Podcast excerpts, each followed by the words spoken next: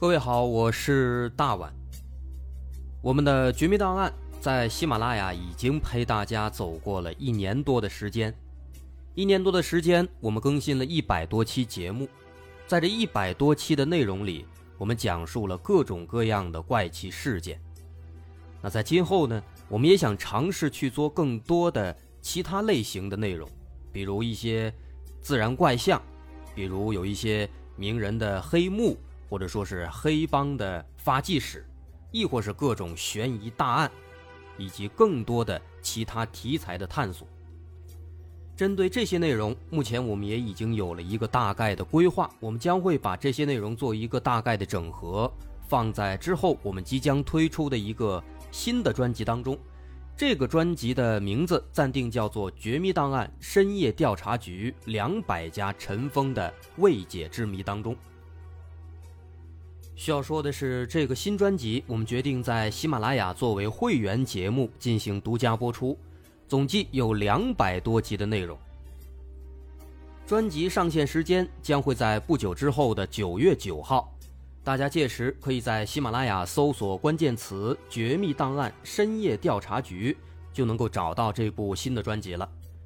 在上线前的这段时间当中，也欢迎大家添加我们喜马拉雅工作人员的微信。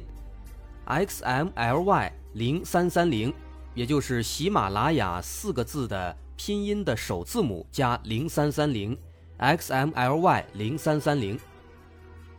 添加微信之后，工作人员将会把大家拉进喜马拉雅官方的粉丝群，届时将会有不少福利活动，送喜点、送签名书等等其他惊喜在等着大家。需要特别说明的是，新专辑。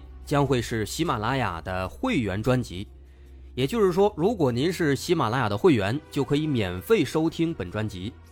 目前，喜马拉雅的会员价格为每个月六块钱，六块钱就可以听到我们的两百多集故事，也是很划算了。希望大家能够多多理解，多多捧场。九月九号，我们不见不散。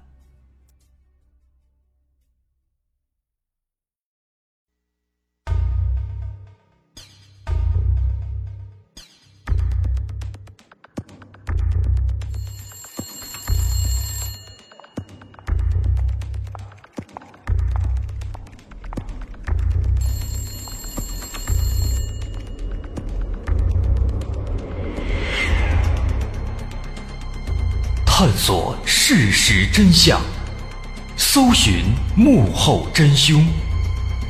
欢迎收听《绝密档案》，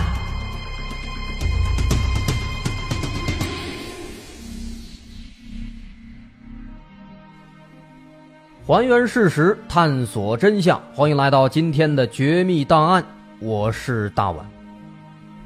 今天咱们要说的这起事件。它有可能是著名的日本的一个恐怖片叫《大逃杀》的原型，甚至这个事儿呢，它还有可能是现在非常火的那个吃鸡啊，有可能是吃鸡的原型。什么事儿呢？这说的是一个三十二个男人和一个女人在一座荒岛上一起生活了七年的故事。仅仅这么一句话的简介啊，估计大伙儿就已经开始展开瞎想了。啊，没错，您脑袋里想的那些情节，在这起事件当中，它都发生了。那么这起事件就是安娜塔汉女王事件。这起事件发生在二战末期，地点是在太平洋马里亚纳群岛上的一个小岛，这个小岛叫做安娜塔汉岛。这个岛离咱们中国人经常去的度假胜地塞班岛。啊，是非常近的，只有一百二十公里。这个岛呢也非常小，一个椭圆形的一个岛，长九公里，宽四公里，面积呢只有三十三点九平方公里。岛的中心是丛林，丛林当中有一座不到八百米的火山，而且还是一个活火山。在二战末期的时候，这座岛呢是日本的。那当时日本为了发展这个移民垦殖。成立了一家国有企业，叫做南洋兴发株式会社，啊，这顾名思义就是向外殖民扩张用的。那伴随着当时他们这场扩张殖民的东风呢，在一九三九年的时候，咱们这起事件的女主角就出现了，女主角叫做比嘉和子。比嘉和子她的老家是在冲绳，啊，当时呢，因为这个日本的发展势头比较猛烈，好多人都出海了，下南洋、下西洋。那比嘉和子他有一个哥哥，他哥哥呢当时就去了塞班岛，那所以当时这一年比嘉和子十六岁，哎，他就也跟着去了塞班岛了。那后来呢，在这个塞班岛又辗转来到了周边的另一个岛，叫做巴坎岛。那当时在这个巴坎岛上，比嘉和子就结识了一位精壮的小伙子，这个小伙子叫比嘉正一。这个正一，那他是当时这个南洋兴发公司的员工，啊，是被公司派到这个岛上来的。他的老家呢，也是在冲绳。啊，那既然这俩人。啊，老家都在一个地方，而且这小伙子呢人又不错，啊，精壮的小伙子，所以说呢俩人关系慢慢的就被拉近了。哎，两个人一来二去渐生情愫，两年之后，在比嘉和子十八岁那年，俩人就结婚了。不过俩人结婚之后啊，这个生活呢并不是特别安稳。三年之后，在一九四四年，那丈夫正一因为这个工作上的调动。毕竟他们这个南洋兴发公司嘛，专门搞这个往外殖民的，调动比较多，把他调哪儿去了呢？就调到咱们要说的这个小岛安纳塔汉岛上去了，哎，去那个岛上做监工。那比嘉和子就只能跟着丈夫一起来到了安纳塔汉岛，在这儿就安家了。这个安纳塔汉岛，它当时的情况呢，大概是这样的：那这个岛呢，很久很久之前，它不是荒岛。那很久很久之前，在岛上住着一些土著，有一些原住民。但是呢，咱说了，这个岛上啊，那个火山是活火山，它总喷发，所以说渐渐的，这些原住民就都搬走了。那再到后来，什么这个西班牙、德国、日本，哎，陆陆续续的到这岛上来了。这座岛呢，那时候就已经是荒岛了，没有人了，土著们都走了。那比嘉和子他们去的时候呢，这个岛上。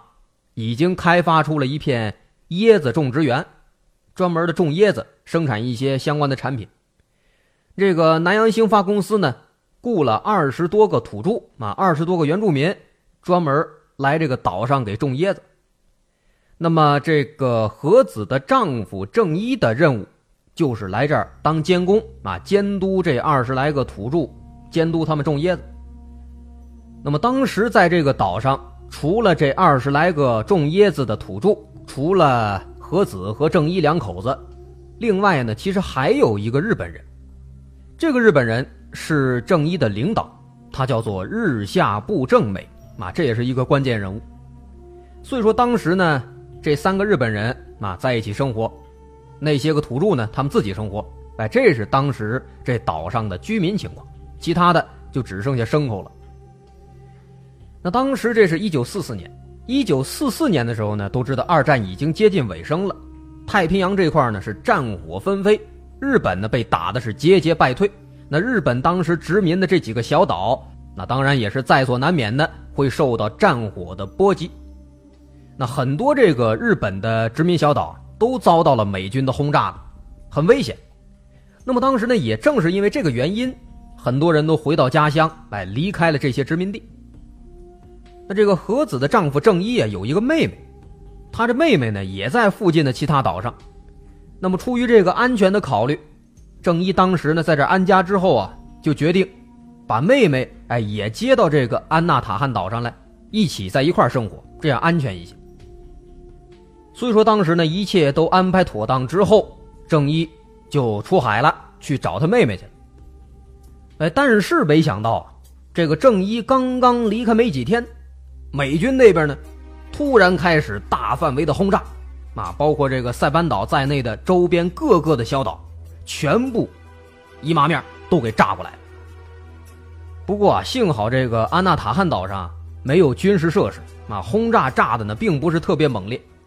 那比嘉和子跟当时这个日下布正美，在当时侥幸躲过了袭击。但是再看周边这小岛呢，就没那么幸运了。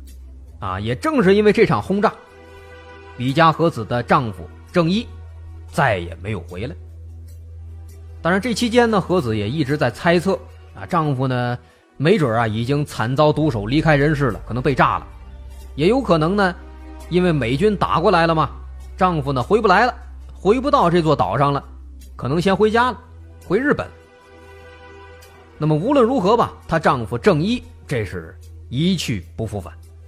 那么由此，这座岛上的故事也就正式开始了。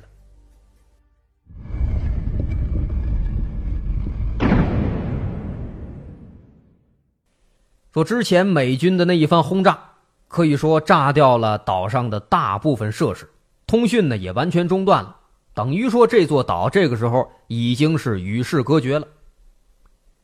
不过好消息是，他们并不缺乏食物和水源，还能够生存。这个岛上呢有淡水资源，水源非常充足。另外，在他们这个种植园里面呢，有一些牲畜也都幸存下来了，数了数有四十头猪和二十只鸡。另外呢，除了这些动物，还有一些蔬菜瓜果，啊，这些都是吃的，都能够生存。那么现在丈夫正一不在了，那这个时候岛上的日本人就只剩下和子还有那个日下了。所以说，这俩人一男一女只能够互相这么依靠着生活下去了。而且呢，哎，据说这俩人当时啊，早在之前就已经有那么一点暧昧了。那加上现在这个情况与世隔绝，所以等于说呢，哎，终于是名正言顺的过在一起了。不过呢，这俩人的二人世界并没有持续太长的时间。在一九四四年六月十二号，这一天呢，当时有三艘这个日本的渔船给军队运送物资，结果在这附近呢遭到了美军袭击，啊，船只都沉没了。那么，在这个船只沉没之前，船上有三十一个幸存者跳海求生，嘛就游游到了最近的岛上，游到了这个安纳塔汉岛上。这三十一个人呢，都是男的，啊，有十个是军人，日本的陆海军军人，另外还有二十一个是随船的船员们。这三十一个人一股脑的，哎，都来到了安纳塔汉岛上。所以说呢，至此，这个日下跟和子这俩人的二人世界算是被打破了。此时数一数，这岛上一共有三十三个日本人，啊，他们分别是比嘉和子一个女的，日下部正美，还有这三十一个幸存的船员。那么这样的话呢，就形成了一个比较尴尬的局面：三十二个男的啊，一个女的，而且更要命的是呢，在这些男性当中啊，大部分。都是二十来岁、血气方刚的小伙子，最年轻的才十六岁。所以从这个年龄情况来看，啊，基本上也就能够想象到之后会发生的事情。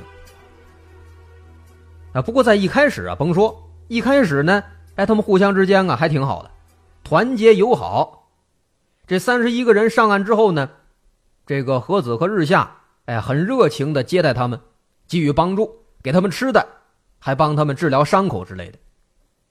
那这三十一个新来的呢，一开始刚来的时候啊，也是生啊，还挺拘谨，互相呢都各自扎堆儿，找自己熟的一条船上的分组行动。那不过也就是一开始，后来慢慢的时间长了都熟了，那这样的情况也消失了。哎，大伙儿全都过一起了，互相帮助，一块生活。可是这个人多了，这现有的粮食呢，毕竟有限。所以他们一块呢就商量，哎，咱一块种地吧，种吃的，种这个甘蔗呀，种芋头啊，啊，一起还打猎呀，采野果呀，也是别有一番风味另外，这个岛上啊，不是还有二十来个那个土著，原本在这给种椰子那土著吗？那当时呢，这三十来个人还从那些土著那儿学会了一种用这个椰子酿酒的技术，哎，能够酿着椰子酒。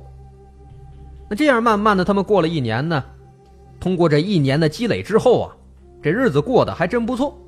哎，首先有吃的，这吃的他们自己种的有庄稼，还有水果，还有肉，也有喝的，喝的这个水不用说了，酿的还有酒，所以经常的这帮人一高兴了，还开个 party。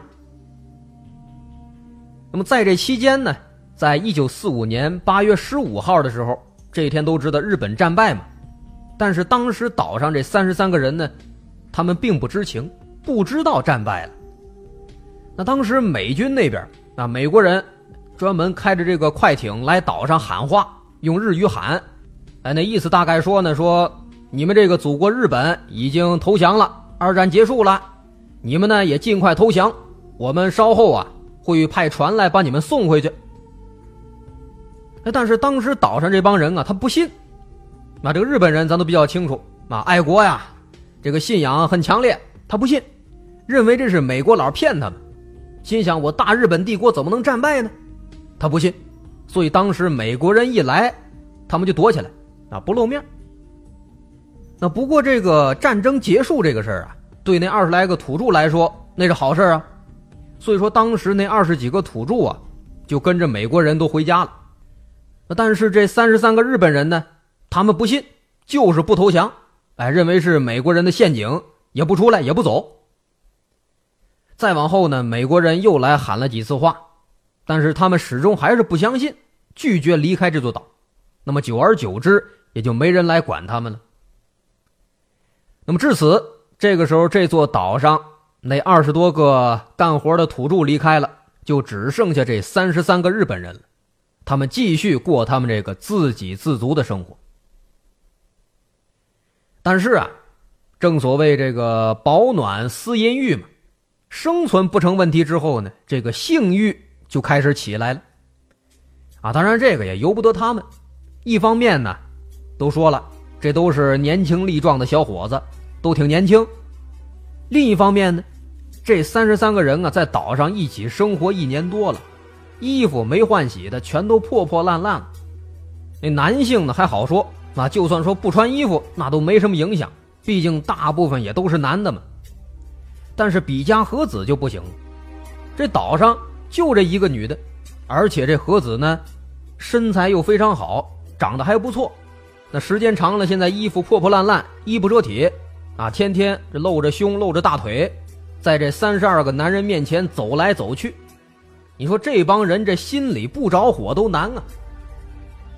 于是乎呢，当时这岛上啊就出现了一个很有趣的现象，很多男的都向这个和子献媚，啊，也经常有人因为这个鸡毛蒜皮的小事大打出手，那为的就是在和子面前表现出最强大、最优秀的自己。呃，另外呢，题外话就是在这期间死了两个人，有一个是生病病死了没办法，还有一个呢是不小心淹死了，啊，这是当时在这座岛上最先死的两个人。那当然，这个死法呢，也只是后来人们的这个叙述，后来人们的说的这么一个死法，具体他们是不是真的这么死的，咱不清楚。有没有可能是男人之间争风吃醋，这俩人是受害者呀？不好说。那么当时呢，因为这个情况，在这帮男人里面呢，有一个年纪最大的，咱们就叫这人长者吧。哎，这个长者，毕竟岁数大了，阅历比较丰富，那看到岛上这个情况呢？他就看出问题来了，啊，他就看到了在这里面，哎，有可能存在的这个潜在的危机。所以当时呢，他就把这伙人都叫到一起，就做了一个提议。他就说：“哎，现在咱这个岛上呢，这个情况很尴尬，啊，三十二个男人，只有人家和子一个女生。但是啊，咱们呢也得讲这个仁义道德，也得有个先来后到。一开始呢，咱们来这岛上是和子还有日下。”接济了咱们，救了咱们，啊，咱们不能给人家添乱。那现在呢？既然咱们这么多人一起生活在这儿了，现在也没有办法离开。那么，咱们为了能够长久稳定的友好生存下去啊，哎，干脆，咱就让和子和日下呢结为夫妻。那不管他们俩之前有没有丈夫，有没有妻子，现在也是没有办法的事情了。那为了让事情不要进一步恶化，我们还是支持他们结为夫妻。以后呢，咱们互相都不打扰，人家和子也是有夫之妇了。那这个提议一出呢，哎，大伙一听，感觉这个办法可以，那长远来说的话，对谁都好，也就全都同意了。那于是乎，这个长者啊，年纪最大这个，就以这个证婚人的身份给他们主持了一场婚礼，哎，大伙也都祝福了一下。啊，确实，在当时呢。这个长者，他呢是希望通过这样的一种方式来避免可能会出现的悲剧。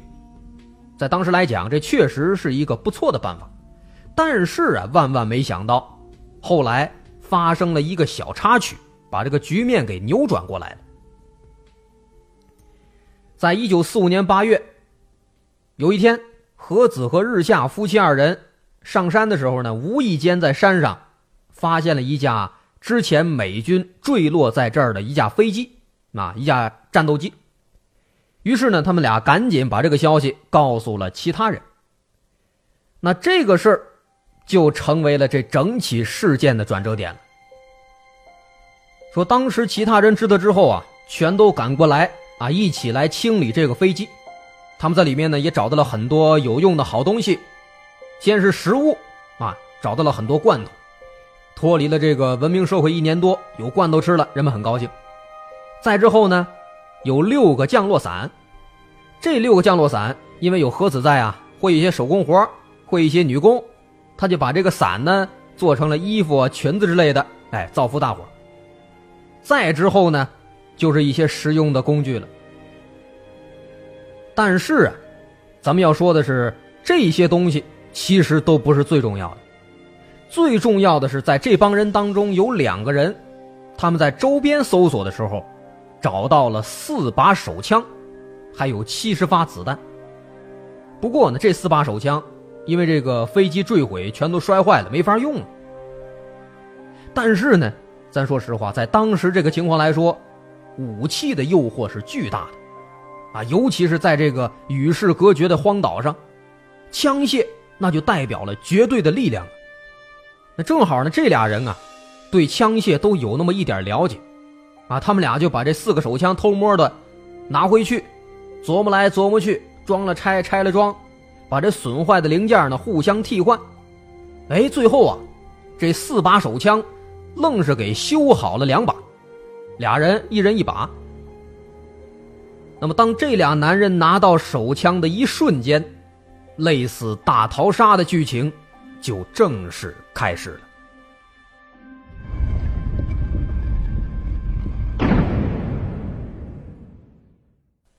果不其然啊，没过两天，在这座岛上就出现了第三名死者。怎么说是第三名死者呢？因为前面说了有两个人，一个因为淹死了，一个是生病病死了，所以现在死的这个是第三个死者。那这个第三名死者呢，据说是从树上掉下来摔死的。那当时他摔死的时候，现场只有两个目击者，这俩人是谁呢？就是有枪的那两个人。啊，在这为了方便称呼，咱给他们起个外号，一个叫大枪，一个叫二枪，哎，有大枪和二枪。但是巧合的是什么呢？这个摔死的这个人啊，他跟大枪跟二枪正好不合，有梁子，那互相早就看着不顺眼了。所以说，其他人马上就开始怀疑，啊，这现场只有他们两个目击者，没人知道到底发生了什么。他俩又有枪，双方又不和，那这个人会不会是大枪二枪给弄死的呢？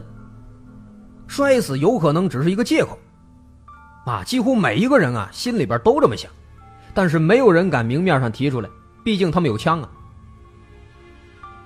在这个事之后没过多久，围绕着比加和子的战争终于开始了。这个大枪和二枪，他们因为有枪啊，有这个绝对的力量。所以说，不费吹灰之力，把这和子就给睡了。和子当时的丈夫那个日下呢，哎，他也识趣儿，毕竟这人也是这个公司的领导嘛，也是官场的老油条了，啊，还挺能屈能伸的，大大方方的就把自己的媳妇儿呢和大枪二枪给共享了。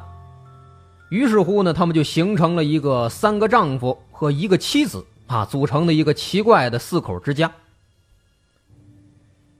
不过呢，这样的生活只持续了两年，在一九四七年的秋天，这个局面被打破了。这是因为日下他使了一个离间计。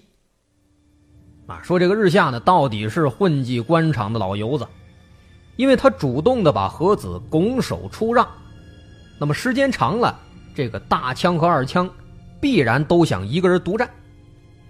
于是呢，在四七年的秋天。有一个月黑风高的夜晚，二枪把大枪就给打死了。于是这两把枪就都到了二枪一个人手里，那么他就成了这座岛上的绝对力量了。可是这个二枪呢，他这好日子也没过多长时间，享受了短短三个月之后，有一天他在钓鱼的时候不小心掉到海里淹死了。这次呢，目击者也是两个人，分别是日下，还有和子。但是很多人都知道，这个二枪它的水性其实相当好，怎么能够会轻易的淹死呢？这不正常。哎，但是人们仍然不敢多说什么，因为这两把枪已经落到了日下的手里。而与此同时，又有一个人阴差阳错的从日下手里拿走了一把枪。为了方便称呼，这人咱叫他三枪。所以现在的局面又有了变化了，日下和三枪这俩人手里每人一把，掌握着绝对力量，那么他们俩也就顺理成章的占有了盒子。那有人可能问说，这个和子难道说他就高兴吗？就乐意吗？那当然不乐意了。但是呢，在这个绝对力量面前，他一个女人家，他也没有什么办法。那么，经历了这三次的更迭，所有人就都悟出了一个道理：有了枪，就有女人，谁有枪，谁就可以睡和子。不过呢，需要说的是，这样的日子也没有持续太长时间。短短半年之后，日下突然死了。这次目击者也是只有两个人，分别是和子和三枪。他们俩人说，日下呢是食物中毒，哎死了。那其他人心里边其实都怀疑是这个三枪干的，但是呢也都没有证据，更是没有人敢公开的质疑。那于是乎呢，三枪啊就开始独占和子，过上了有媳妇的生活。啊，可以说这时候真得求这个比嘉和子的心理的阴影面积了。这都换了几任丈夫了，换谁估计都难受。就说在这之后吧。又有两个人，那又莫名其妙的死了。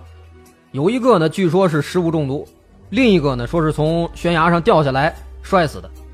但到底是不是呢？没有人敢查，当然也没法查。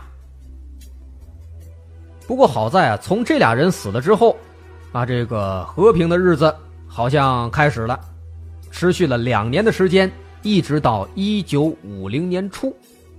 在一九五零年初，这个三枪。他不小心淹死了。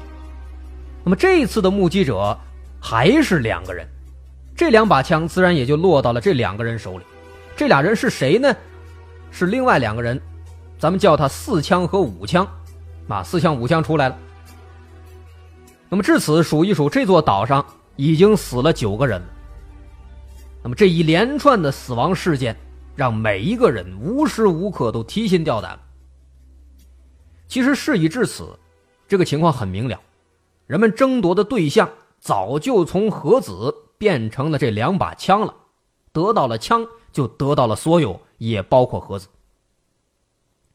那在这其中呢，那个长者啊，那个年纪最大的，他也看透了这一点，他心想，如果不加以阻止，那么这个情况将会变成真正的大逃杀。所以考虑当时的情况，这个长者就又做出了一个提议。他说：“这样啊，现在这个情况大伙都看到了，有不少人都死了。那么为了避免这样的情况继续发生啊，现在呢，我又有了一个办法。咱们呢，让何子他站出来，选一个他认为比较好的一个男的，作为自己的正式丈夫。我们让他们俩结婚，然后呢，我们要祝福他的这个选择，并且咱们要互相约定，不要再去找他们的麻烦了。”同时呢，咱们最好啊一起商量商量，咱最好把这个暴力和杀戮的那个根源，那两把手枪给毁掉，给扔到大海里。啊，他做了一个这样的提议。那大伙儿一听，哎，感觉这个办法好，全都很支持。于是呢，这个何子他就挑了一个他看起来品行不错的一个男的，又结婚。啊，这个年长的老大哥做的证婚人，结婚，大伙儿祝福。然后两把枪呢，在大伙的支持下，四枪五枪，把两把枪都给交出来，全都扔进了大海。那么现在这岛上唯一的女人有主了，那绝对力量呢也全都扔到海里了。那这一下总该没事了吧？不好意思，不可能。有句话怎么说的？这潘多拉的盒子一旦打开，再想关上啊，那可就难了。所以说，死亡并没有结束。之后没多久，这个比加和子的新一任丈夫就去世了。紧接着又有两个人因为各种奇奇怪怪的原因，陆陆续续的也死亡了，还有一个人莫名其妙的失踪了。啊，失踪的这一个，后来我们得知，这个人呢是提前逃走了，啊，上了外国人的船去了别的地方了。那么当时那看到这个情况之后，啊，没枪了，比加和子也结婚了，怎么还是有人死呢？这些男人们一看啊，不行。啊，原本三十二个男的，现在就十九个了，马上一半没了。于是这帮人呢就凑在一起，就研究，说为什么这个死亡的情况不会停止。那么商量一通，这些男人认为啊，这个岛上之所以会有这无休止的杀戮、无休止的死亡，全都是因为这个岛上有唯一的女人比加和子。啊，这个岛上完全能够自给自足。资源充足，如果没有这个女人，那么必然就不会有争夺，不会有杀戮。于是乎，这帮男的当天晚上就做了一个决定，他们决定第二天一大早就杀掉比加和子。幸好啊，幸好当时这里面有人心软，啊，还有点良心，把这个消息呢偷摸告诉了和子。那和子听到之后吓坏了，连夜就逃进了山里。之后呢，他一个人在山里面躲躲藏藏的生活了三十三天。你想想，一个弱小的女子，在这么一个小岛上，逃避十九个男人的追杀，这和那个大逃杀的那个剧情有过之而无不及。也幸好呢，比加和子足够幸运，在这三十三天当中，没有被男的追上，也没有遇到其他的意外情况。最终呢，在一九五零年六月份的一天，啊，他向路过的一艘美国军舰求助，军舰把他发现了，把他救上了船，后来被送回了日本。比加和子离开之后，这座岛上还剩下十九个人，全都是男的。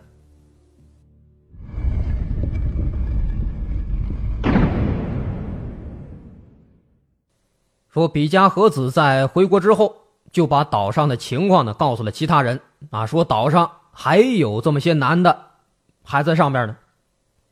那美国人得到消息之后呢，也第一时间来到岛上啊，告诉那些男人说这战争啊早就结束了，希望他们能够赶快上船把他们带回家。但是呢，这帮日本人还是不信啊，还是认为这是美国人的陷阱，就是不上船不离岛。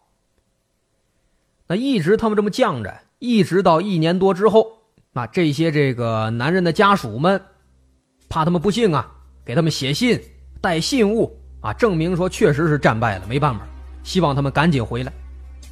那直到这个时候，在一九五一年六月二十六号，这十九个日本人这才接受了战败的事实，接受了投降，同意离岛，紧跟着回到了日本。在一九五一年七月六号，他们乘坐美国人的飞机就降落在了他们的祖国日本的羽田机场。下飞机的时候，哎，还受到了日本人民的热烈欢迎，欢迎回家。不过呢，这里边很有意思的是，因为人们都以为他们早就死了啊，还给他们做过这个葬礼，甚至现场很多人呢还都看到了自己的遗像。也正因此，他们回来之后，这个身份都非常混乱，啊，有不少人的媳妇儿呢已经改嫁了，或者为了生存去做了妓女，做了别人的情人。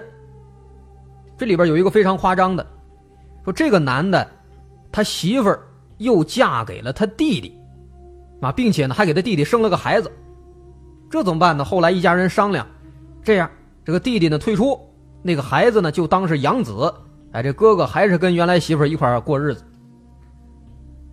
然后说咱这个女主比嘉和子，她这情况怎么样呢？她这情况也不太好。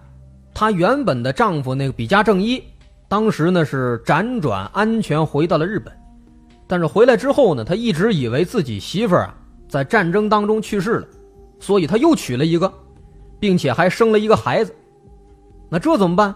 和子没办法跟他一块生活了。这更尴尬的事情呢还在后面，因为当时回来的加上和子一共只有二十个人，人们就问其他人去哪儿了。那这些人呢，不敢说实情啊，不敢说岛上真的这个大逃杀了，不敢说，只能是胡乱的编一些借口。